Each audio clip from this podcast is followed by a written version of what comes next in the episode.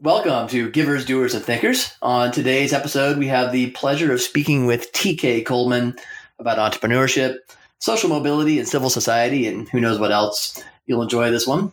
Let's go. Givers, Doers, and Thinkers introduces listeners to the fascinating people and important ideas at the heart of American civil society. We speak with philanthropists, nonprofit leaders, social entrepreneurs, historians, journalists, and anyone else who will help us understand contemporary civil society's achievements and failures. We also sprinkle in practical advice for nonprofit leaders and fundraisers. My name is Jeremy Beer, and thanks for joining us.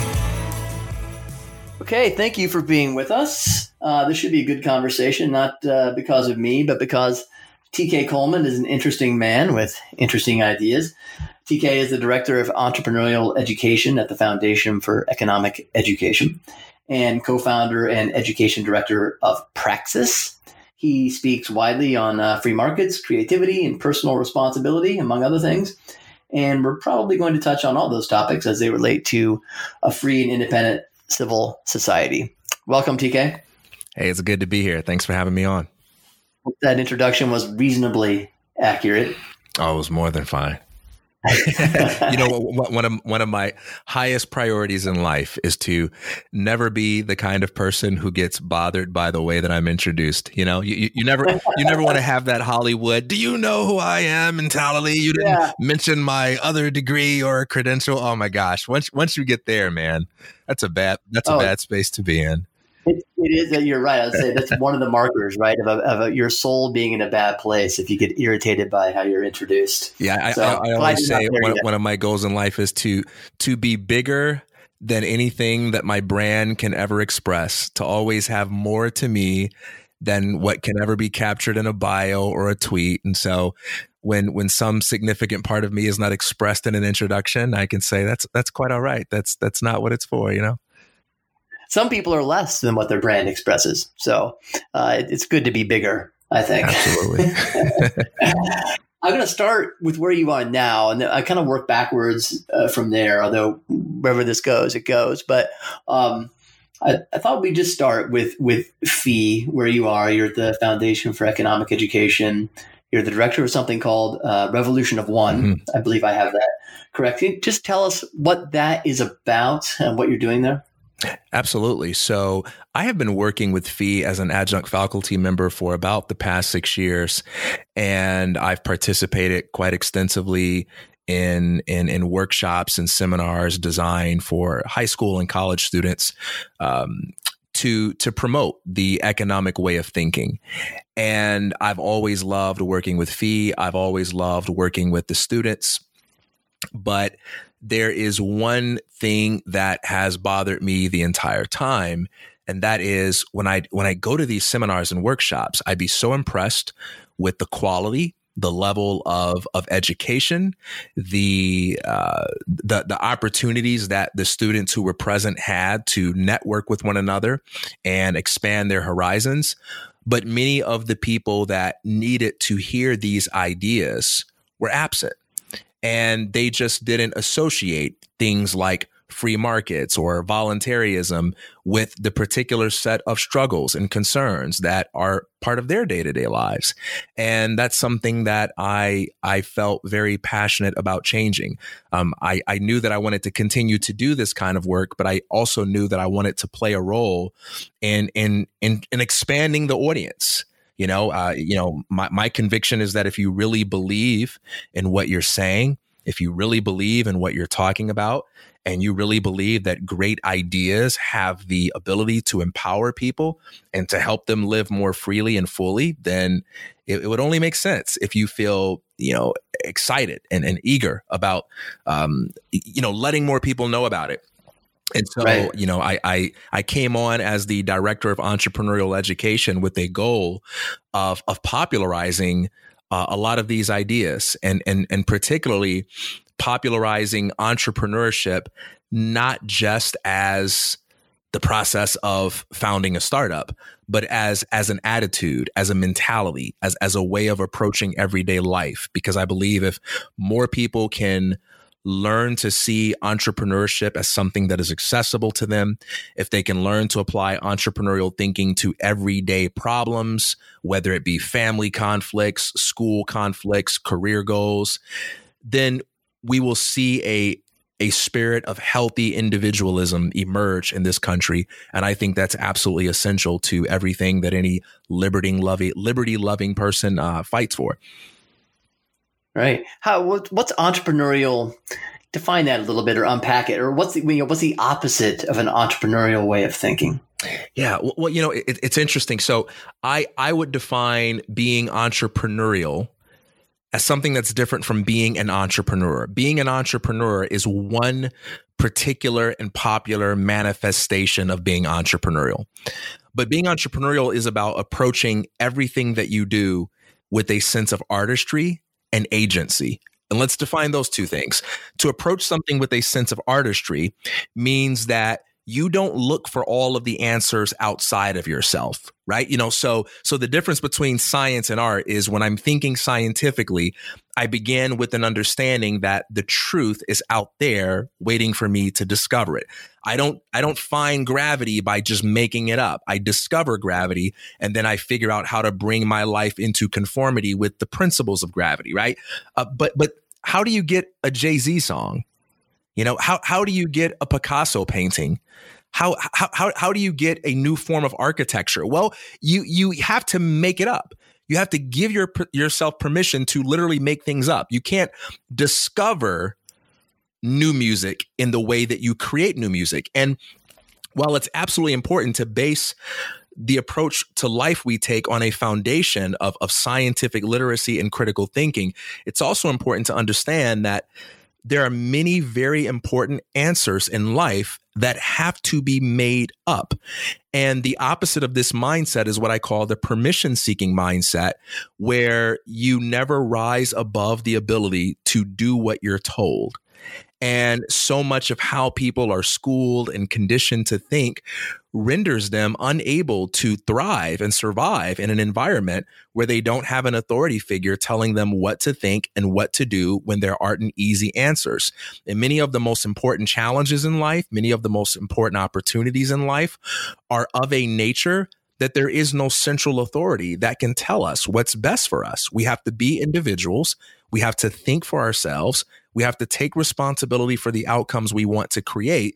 And we've got to say, all right, there's no easy mathematical formula. There's no single one right way to do it. There are thousands of ways to do it. And I have to consult my own preferences, my own principles, my own priorities.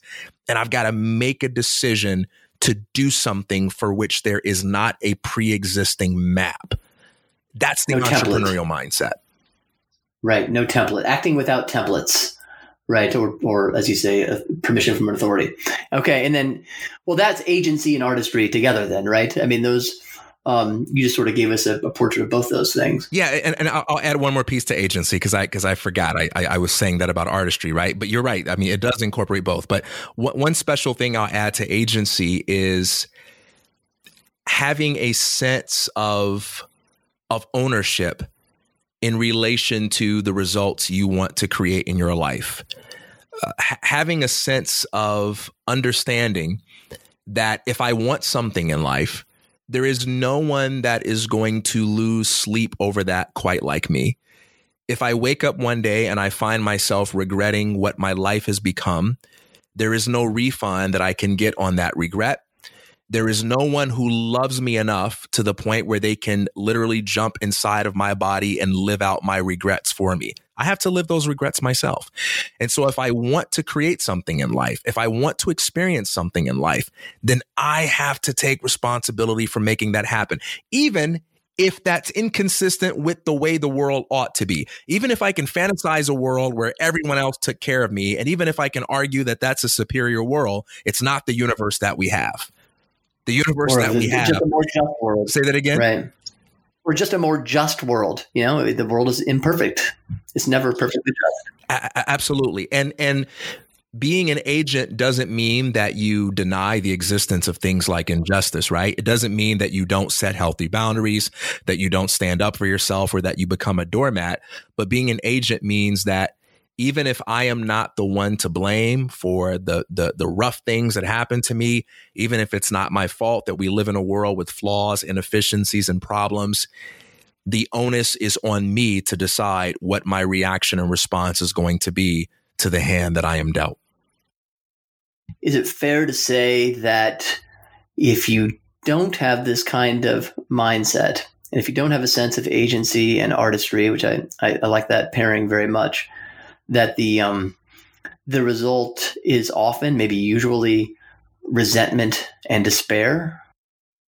Yes, and and I'll push it even further and say you you will be easily and consistently manipulated throughout your life if you live with that mindset.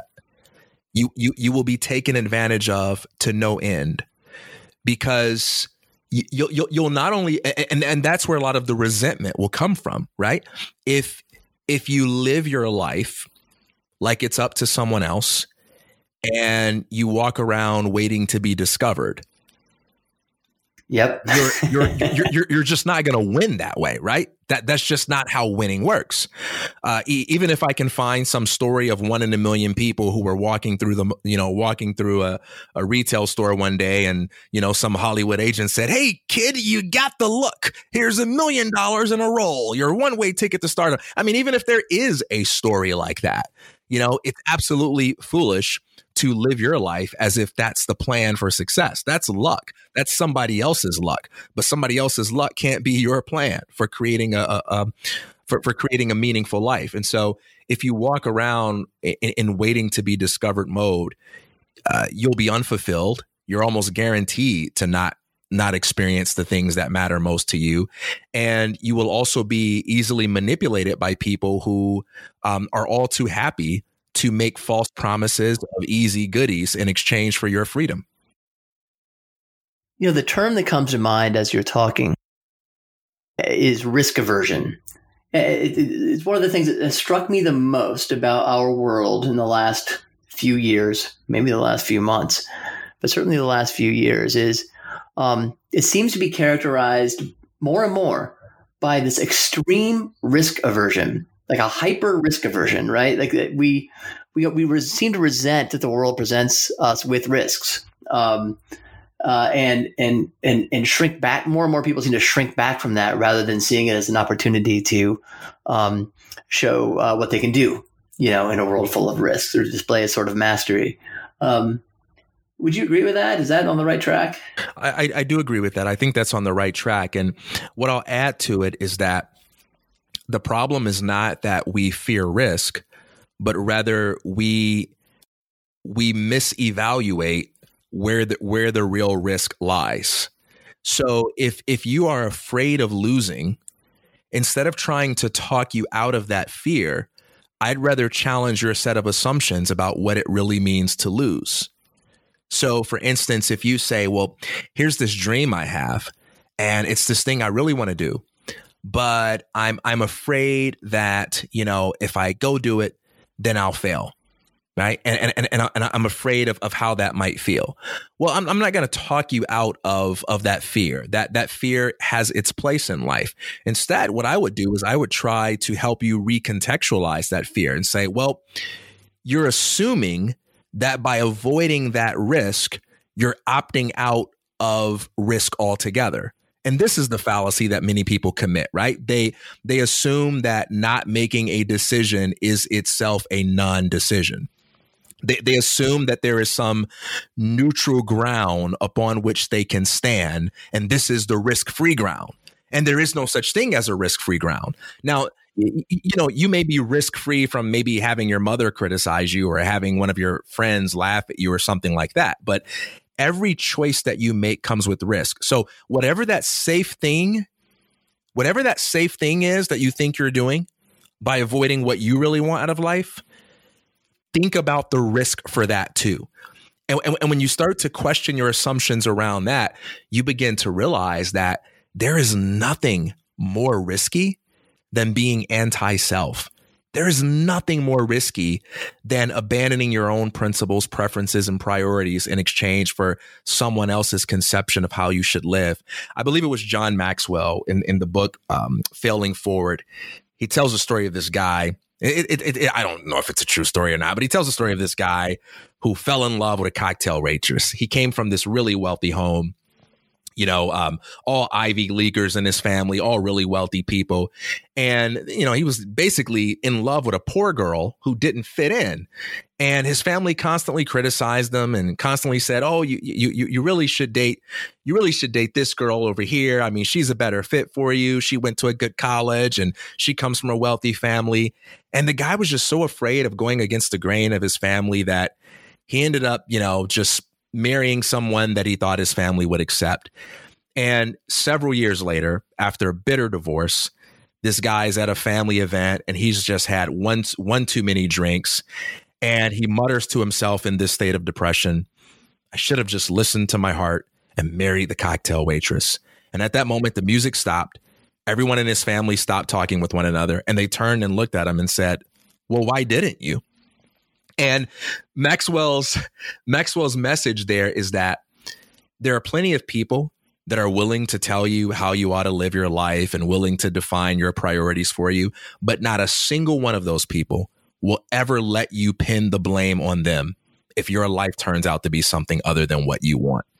No, it's all on you. Playing it safe is an illusion, man. It's a total illusion. Yep well, what you're just saying, the, the plot you just gave us is, of course, the theme of innumerable novels. You know, over the years, uh, we and yet we still seem not to have completely absorbed uh, the lesson. Yeah. There, there, may be another lesson too. I, another word. I know you you talk about this.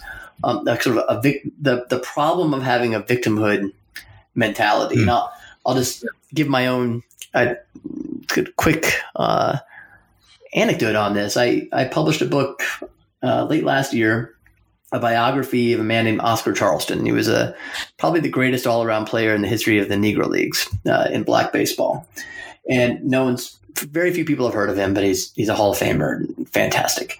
Um, and it's interesting when I talk about Charleston out there today, and just and, and just learning about his life and the, those who who played at the same time. Um, they resolutely uh, those men resolutely refused to have a victimhood mentality when they had every reason to have a victimhood mentality, right? Uh, prevented from playing in the white major leagues by Jim Crow and segregation and so forth. Uh, had very, you know, um, difficult conditions under which they had to not just play the game, but to live their lives. Uh, and yet, um, it's very striking uh, when you uh, read their own words and um, uh, their memories of, of that time, how they took a sort of pride in attacking the situation as it was and, and building, you know, an institution that became one of the biggest black-owned institutions in America, and um, sort of developed sort of depth of character through all that. Now, not that anybody would wish such a situation on anyone, but um, and that's always sort of what you might get blamed for when you sort of criticize a victimhood mentality. But it it is interesting how the kind of power we have to choose how we approach any situation. Does that make sense? Yeah, it makes absolute sense. So it's interesting because conversations about the victimhood mentality can easily slip into controversy because I think there's a, a big misunderstanding about what this means. You know, um, certainly we should not allow anyone to gaslight us when we are making when we are expressing legitimate grievances about the violation of individual rights right if you try to steal my private property for instance or you put your hands on my body uninvited uh, i have every right to express a grievance with that. I have every right to defend myself. I have every every right to assert, um, you know, uh, you know, my own dignity and self respect and there's nothing about that that that's not a victimhood mentality to fight for that. And so you know one of the reasons why uh, we have so many freedoms in our country and, and we have a long way to go. You know America is not like a purely free market where we uh, you know we, we certainly honor freedom in, in in word but not not fully indeed.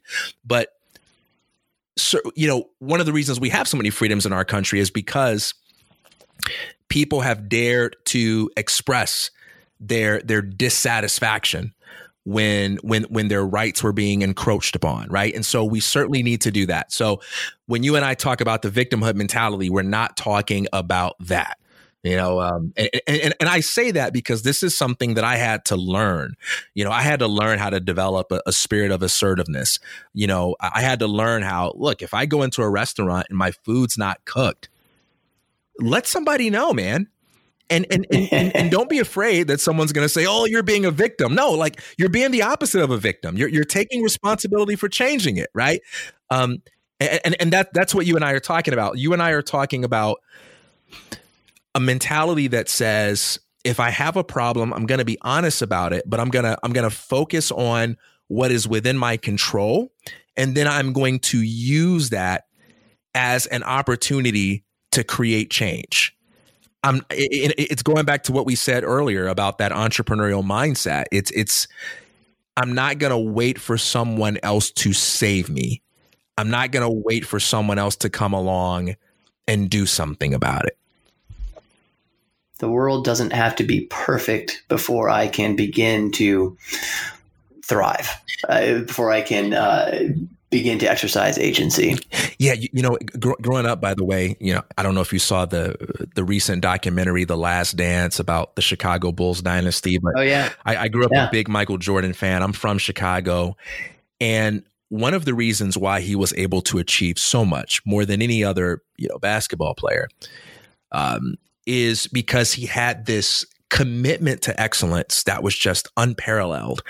If if someone, you know, let's say it's the last play of a game, one of his teammates makes a mistake and the Chicago Bulls lose that game. A reporter comes up to Michael Jordan and says, What happened there on that last play? And Jordan has the perfect opportunity to throw his teammate under the bus and say, Well, BJ Armstrong, you know, committed a turnover and we lost. And he never did that he would say things like, It's on me. As the leader of the team, it's on me. I should have never allowed my team to even be in a situation where we couldn't afford to miss a free throw or we couldn't afford to make a turnover. It's on me. And what he was saying there wasn't, oh, it's my fault and I'm going to go home and feel guilty about it. That's not what he was saying. What he was saying was, as a leader who is committed to winning and getting better, I'm going to focus on that aspect of this loss that I can actually do something about because it's pointless for me to focus on things that I can't improve on, that I can't fight, that I can't resist, that I can't transcend. So I'm going to focus on what can I actually do so that next time we're in this situation, we get a different result. And that's the championship mindset. You can be a victim of circumstance or you can be a champion of imagination. Very good. Hey, we're going to be right back with TK Coleman. Maybe we'll talk a little bit more about Michael Jordan. I'll bring Larry Bird into the conversation. uh, and we'll, I promise we'll talk about civil society. We, we'll be right back.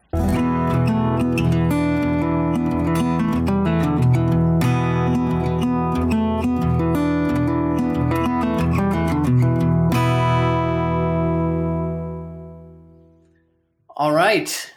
We're back with the practicality, per usual here with uh, my colleague Nicole Rizkala, who is uh would you just tell me your title is? Director of recruitment and senior consultant. Director of recruitment and senior consultant at american philanthropic. Uh, perhaps more importantly uh, for this conversation or maybe just for her life she is also a marriage and family therapist um, and is good at it i think from what i can see. Uh, nicole handles a lot of she directs our personnel search um, efforts here at American Philanthropic. We do quite a bit of that, and it's an interesting uh, thing I think that we do. And you you've got a little bit of a rant maybe for us here today, right? Because yes. you think there's some bad advice going on uh, to young people in particular about careers and and um, uh, how long they should stay in a job and what they should be looking for in a job. But tell me what you're thinking. Yeah, sure. I'm yeah, the rant is a good word because I think in a matter of a week I heard this advice being given to people of different levels of experience, but especially to younger people that when they when they take a job that they need to expect to stay there, you know, anywhere from 3 to 5 years, but definitely not longer than 5 years. And it really made me upset hearing that advice being given to people. Oh, was that? Um, well, I think one reason is that it assumes they know where they should be going before they have an experience that would help them, you know, be able to make that judgment. and it approaches it, it approaches the relationship at work as purely transactional mm-hmm. that, that this isn't going to be engaging me on any other level than what i can get out of it for where i want to go next and i think you really rob yourself of some deeper and richer experiences when you already go into something thinking you know what you're going to get out of it yeah and also it seems like it would militate against your really buying in wholeheartedly to a position or company or place. Right. right. right. Yeah. I mean, the iGen, um, iGeners, they're referred to as the fragile generation. I, first of all, I don't know what iGen oh, Gen is. Z. Gen Z. Yeah. And that comes after Gen uh, Y. The millennials. Yeah. What happened to Gen Y? We, we, had, we had Gen X. Gen Y, Gen Z. There's a Gen Y and a Gen Z? Yeah. Right. This is just the nickname. I'm totally yeah. confused, but okay, continue. what about the iGeners? Oh, I was just saying they're nicknamed um, the fragile, like like they're known as the fragile generation mm-hmm. for being super lost, lonely, depressed, and um, and I think for good reason because they're being given terrible advice about how to experience, you know, people that they meet and work that they're confronted. Okay, with. so tell me what what's the advice that you would give to an iGener, yeah, who's just started in a position with, say, one of our clients? Yeah, I mean, I think one thing is to be open to learning and experiencing something that you don't know. So, really just making the most of your experience. Obviously, if there are things you know about yourself, that's fine. Incorporate that into the experience. It's fine to leave a job after five years. I just don't think you should be going into it already having decided that. Mm-hmm. Um, and I think another advice would be to um, yeah, just to immerse yourself in any opportunity that your boss is willing to give you. Like just make the most yeah, of it. It sounds like you're saying you shouldn't insist on your job description being followed uh, yeah. to the letter. No, exactly. That's not the key to happiness and success. No, I don't think so.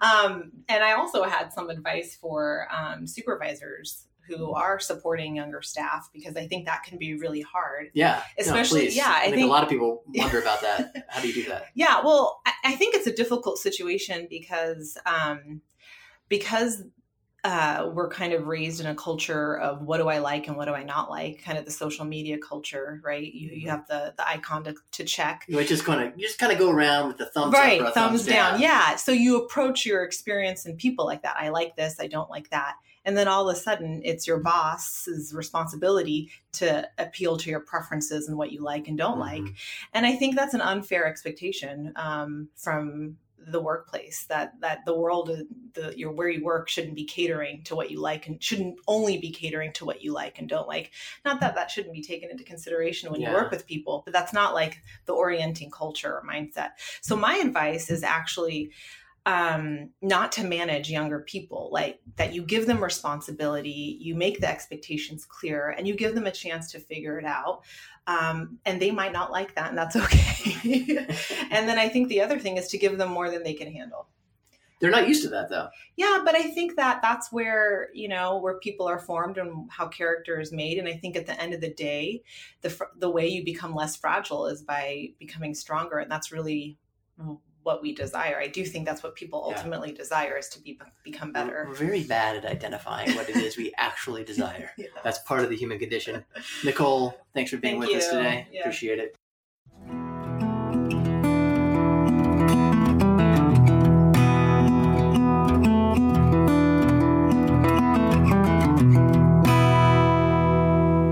TK, if you don't mind, let me take you back to the beginning, your beginning. Um, you you just mentioned that you grew up in Chicago. Uh, it sounds like you were a PK. We called uh, them PKs where I came from, preachers' kids. Yep.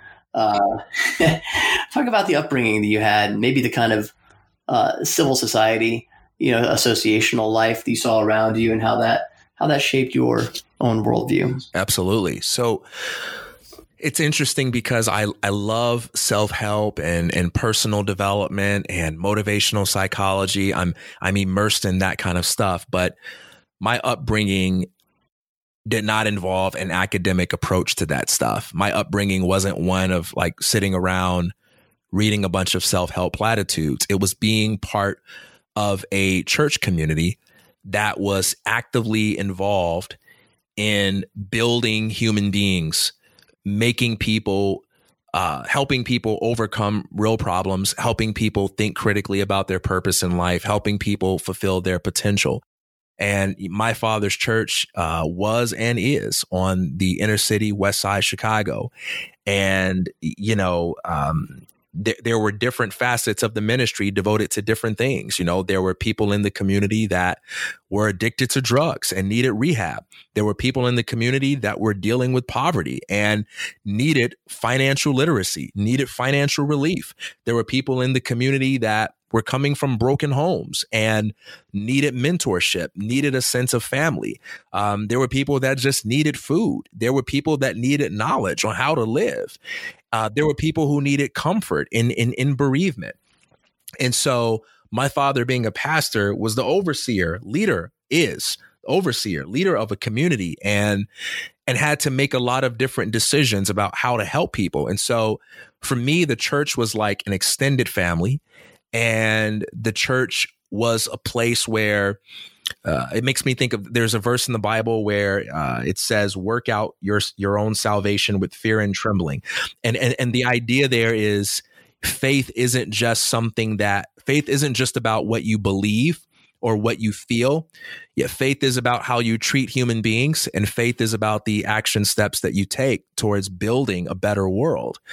And, and so I've, I've always looked at the the life of faith as one that involved um, figuring out what our purpose is, living that, and then helping other people do that as well. And you know, I, have I've always seen my purpose as something that was uh, inextricably bound together with other people's sense of purpose. I, have always felt that my my decision to do what is right and and and and, and to pursue that in my own life will will make it easier for other people to do that in their own lives. So we're all here to inspire each other to the best of our ability to live freely and fully. So th- that's the kind of community that I grew up in, where where it wasn't just a matter of theory, but it but it was a matter of everyday life. And and and I try to I try to take that into my work. I I'm I'm not interested in just having philosophical arguments about freedom. I'm not just interested in changing people's ideas. I'm also interested in changing the world's incentives. And, and, and I think that that's a part of the entrepreneurial mindset as well. You know, like sometimes you can't change the, the, the way that people see the world, but you can always change the world that people see. And, and, and that's the difference between arguing and, and, and creating.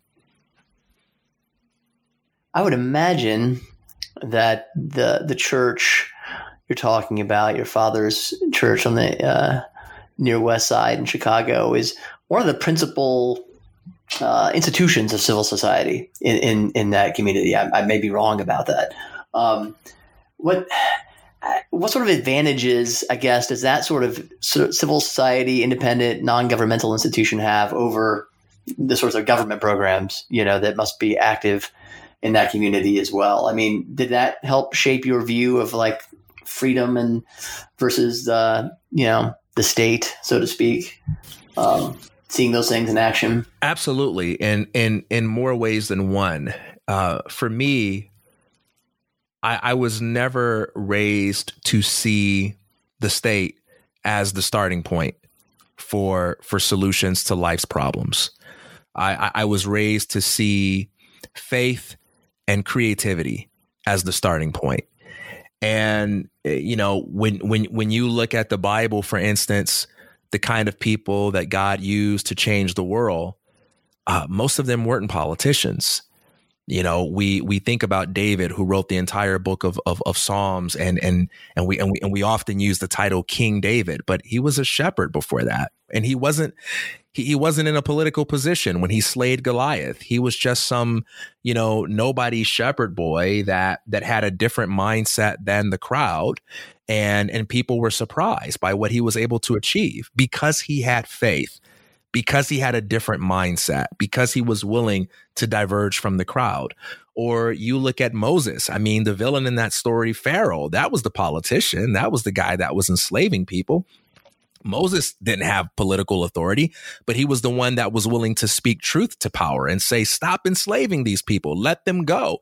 And even when he was even when he was resisted, it was his power of faith that allowed him to transcend this system of institutional enslavement.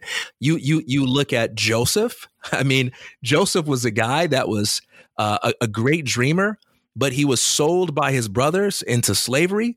And then he was falsely accused of something and thrown into prison and still ended up impacting an entire nation because of his ability to dream and interpret other people's dreams. You look at Nehemiah. Nehemiah was a cupbearer. Why did people reject Jesus? Because they were looking for a political leader. And Jesus comes along and says, The kingdom that I'm building is not built with human hands. It's not it's not the kingdom of men. It's the kingdom of God and it's within you.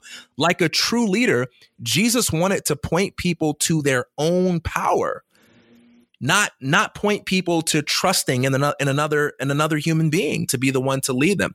And so that that message was always taught to me as a child and I was always taught don't don't hide behind politicians. Don't don't ever fall into this mindset where where you think you can ever take a day off from freedom because you showed up to the voting booth and cast a vote for the right person. You know, it, it's so easy to hide behind politics because if you feel good about the position that you hold on some policy, or if you feel self-righteous about the the voting decision that you made, well now you can kind of sit back and complain, right? And the background that I was brought up with was no, you don't ever get to do that. You don't ever get to sit back and complain. What you get to do is show up every single day and do whatever you can as an individual to create freedom, to embody freedom, to fight for freedom. There are no days off for, from freedom because freedom will never be the kind of thing that you don't have to fight for. And freedom doesn't come from people. People can get in the way of your freedom. They can disrespect your freedom, but freedom is a pre political given. It comes from God. And the way that you fight for it is by serving God and living God's purpose for your life. This, it, it doesn't start or end with politicians. And, and, and, and yeah, I'm sorry. I'm sorry. Go ahead. Well, of course, what you're saying is hard. I mean, I was just going to say, you know, the problem with what you're saying is it's difficult, right? It's um, it's so much easier. It seems to me to think you've done your part by voting the right way, uh, for liking the right things on social media, or in my world, sort of this, the nonprofit world, maybe just for writing a check to the right place, rather than being personally engaged and involved, uh, and really giving of yourself towards um, towards the end of freedom, truth, the good, etc. You're absolutely right. It's it, it, it's it's a lot harder to do the work. It's a lot easier to say, "Hey, somebody ought to do something about this." I feel good about the somebody that I that I chose. Right. You know, it's um, and that's why this message is always like always has to be restated, and it's probably never going to be the most popular one. Right. It's um, it's calling us out of ourselves, out of our comfort zones, anyway, uh, towards something it's difficult and, and, and it requires self sacrifice and um, uh, and it really um, it's just not easy. It's just not easy. Well, you know, I, I think about this Bible story where um, there a group of religious leaders they they bring this woman before Jesus and they say this is an adulteress. We caught her in the very act.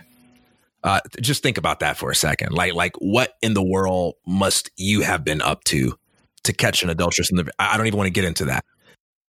But but but they say we caught her in the very act, and uh, righteous guys that they are, right? Um, surely they were only up to good, and and and and they say, well, the, the law says that she ought to be stoned. And, and and and they're ready, man. They are eager for blood. They're just all too happy to enforce the law and, and to use violence against this woman. And and and, and I, I think anytime you are that kind of person, you you should stop and question yourself. Anytime you are eager to initiate violence against another human being, like th- that ought to be a good reason for pause. But they bring this dilemma to Jesus, and Jesus says, you know, let he who is without sin cast the first stone. And and we know how that story ends. You know, they they don't uh, they don't do that because they don't they don't pass that test.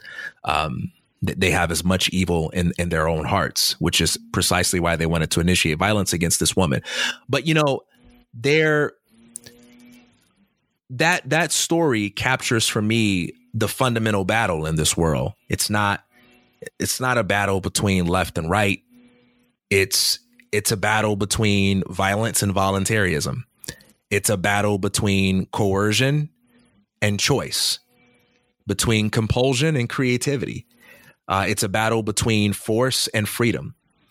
and some people are are just you know looking for any situation they can use uh, force on and some people are looking for any opportunity they can to help other other people become free and as as a christian i i, I believe in in the way of freedom and uh, not not in the way of force not in the way of violence but it, it will always be easier to adopt the position of of those religious leaders. It will always be easier to say, "Hey, look here, here's somebody over here doing. We caught somebody over here doing something.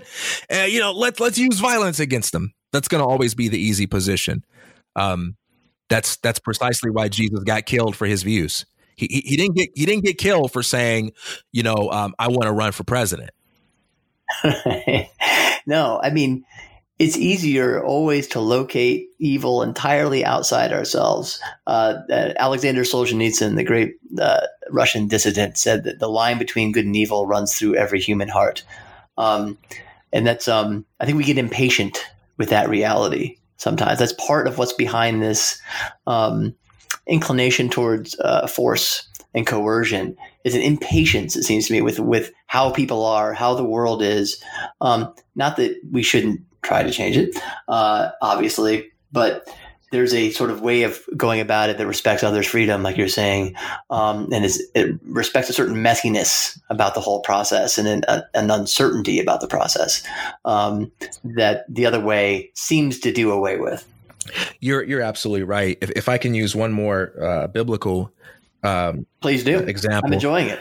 I you are a TK, TK. by the way, you know, you know when when you when you think about in the scripture when when uh, the book of Genesis when God creates human beings, the commandment that's given is to be fruitful and multiply, and that that means more than reproduce in in the biological sense. That that means to exercise your power to be creative forces in the world. It means to take the world that I have given you and to make more of it than what it was when I gifted it to you.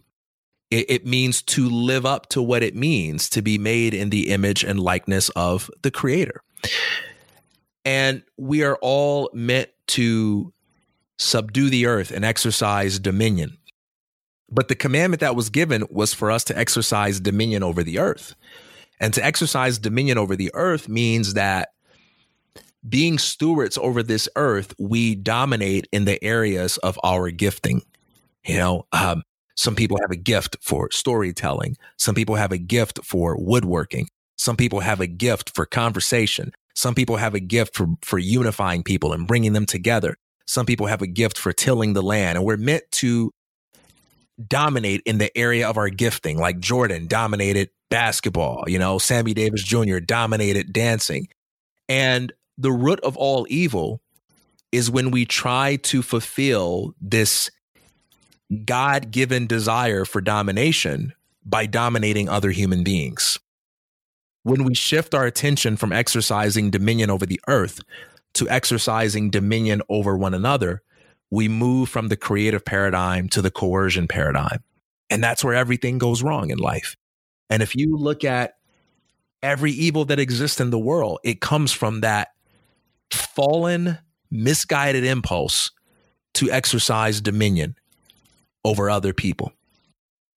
And the calling on each of our lives is to return to that original commandment, to not seek power by dominating another, but to seek power by exercising restraint and control and discipline over our own lives and then allowing that gift of creativity we've been given to to express itself by dominating through the area of our gifting. That's how we create wealth for others. That's how we create wealth for ourselves. And that's how we that's how we bring about a flourishing and free society. But that's a hard impulse to resist man it is really hard, and exercising restraint and discipline over yourself uh, is obviously one of the hardest things in the world to do. Uh, what What do you think? What What you were just saying just now reminded me of this. Um, one thing you hear a lot in the world of philanthropy, nonprofit world is, "I want to change the world." Well-meaning people, I want to change the world. I want to change the world what do you think when when you hear that? When someone tells you they want to change the world, what's what goes through your mind? Well, you know, first I you know, I think about Ravi Zacharias, a Christian apologist, who said, anytime you can take another person's belief, you can mock it, laugh at it, and make it look completely ridiculous, chances are you don't understand that belief and you don't understand the way people think. It's always possible to interpret what people say with charity and with empathy. And when we do that, we build a bridge of communication that might allow us to reach those people, find a, a point of connection between ourselves and them.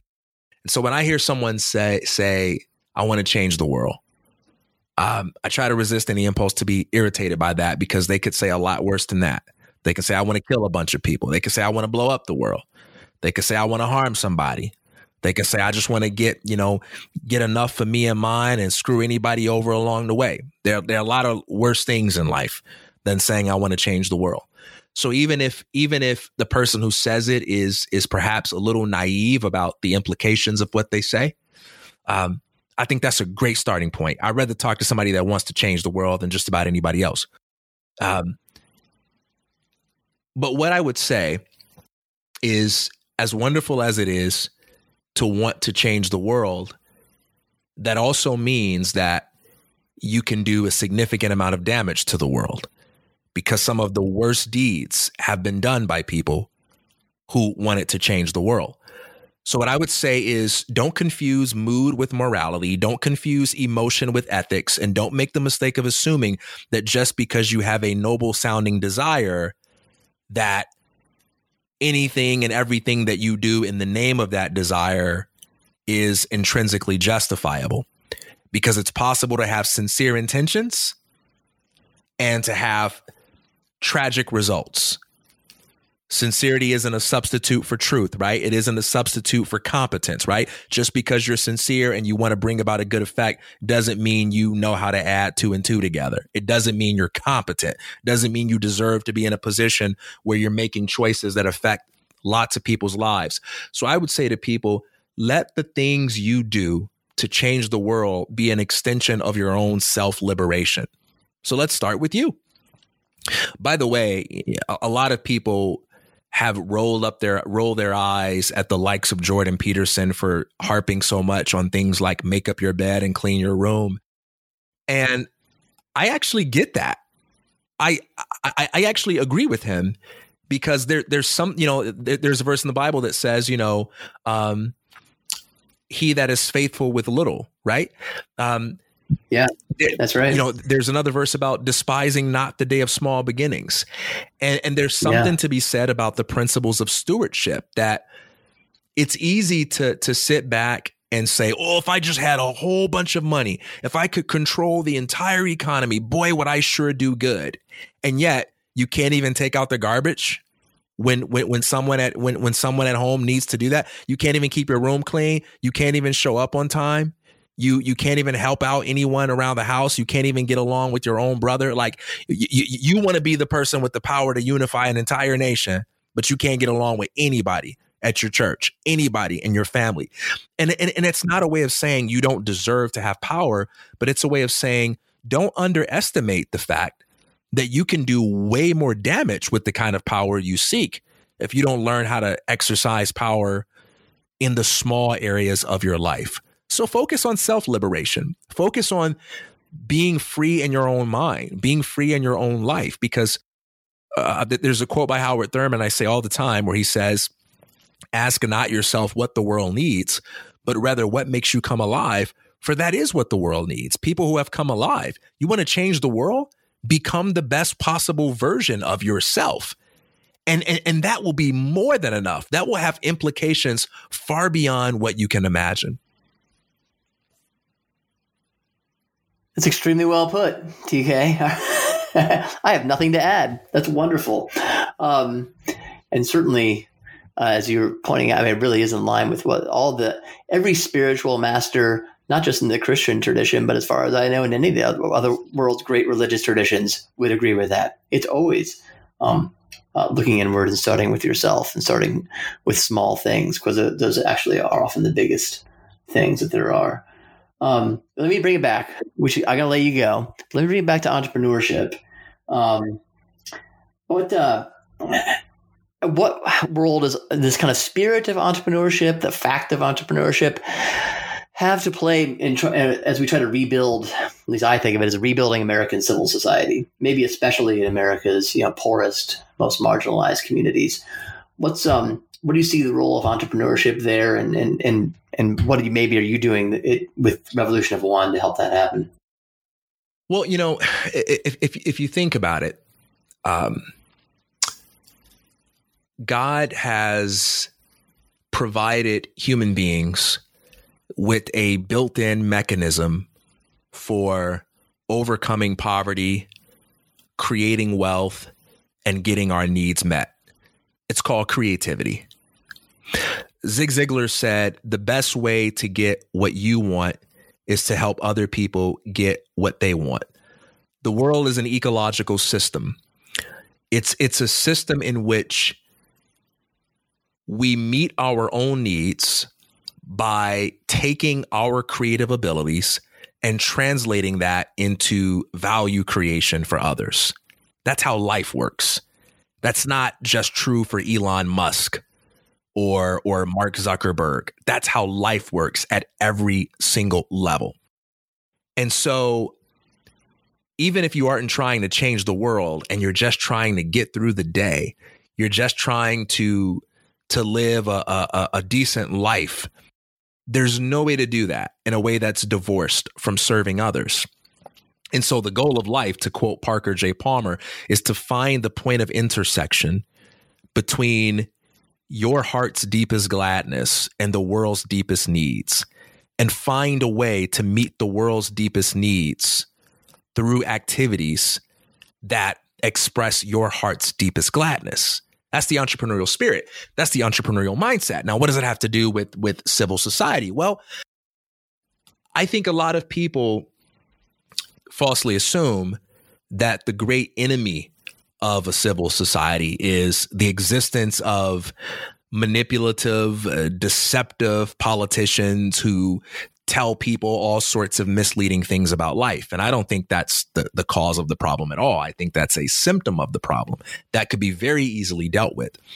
The cause of the problem is people have not been taught or conditioned to think seriously about their own creative power.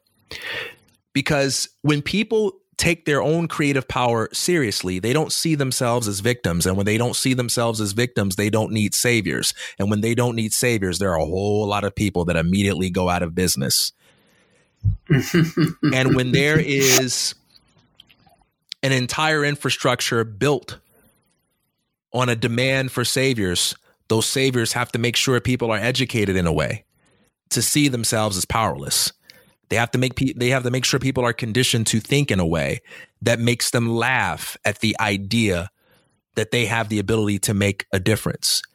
And once you got people laughing at the idea of their own power, well, it becomes easy to convince them to give up their freedom, to give up their rights, to give up their advantages, to give up their resources in exchange for a savior to lead them. But in a world where people are confident in their own ability to do for themselves, to think for themselves, you come along saying, Let me be your Lord and Savior. They will laugh at you, not themselves. And so I think the role that entrepreneurial thinking has in helping us fight for and restore and promote a civil society it's it's that entrepreneurial thinking points us back to the thing that God wanted us to know from the beginning. And that is each of you, every single one of you, is made in the image and likeness of the Creator. And you are all empowered to make something of this world through the use of your gifts. You don't need anybody else to do your thinking for you. You don't need anybody else to save you. The kingdom of God is within you. Look within and that truth will make you free. And once you know that, all the people who promise you something else, you see through the lies and you see through the deception. And instead of being like Adam and Eve in the Garden of Evil, trading away paradise in exchange for the serpent's lie, you can be like Jesus at the uh, G- Jesus when he's tempted by by the devil, saying, "I'll give you this. I'll give you the kingdoms of the world if you just bow down and worship me." And Jesus is like, "What?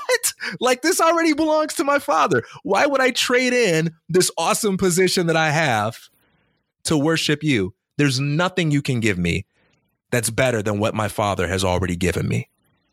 That's the entrepreneurial spirit, man. If every human being thought like that, if every human being looked at politicians and manip- manipulative and deceptive leaders and said, man, there's nothing you can promise me that is better than what my father has already placed inside of me. If you'll, if you'll, if you'll please excuse me and get out of the way, I'm going to go experience the joy and adventure of turning this world upside down through the expression of my individual creativity. I don't know what's more needed than that and this is what you're doing right? This is the this is the gospel that you're spreading at revolution of one at the foundation for economic education. Absolutely. If you want to know more about the revolution of one project go to fee.org slash rev one f-e-e dot org slash rev one. I have a series of podcasts and live streams where i interview different entrepreneurs educators creators with an effort to you know expose people to uh, folks that are out there with interesting stories and insights about how to live more freely and fully in your everyday life. Uh, I also, you know, write a lot of uh, article content. I create a lot of media content myself, designed to encourage messages of, of self ownership and personal responsibility.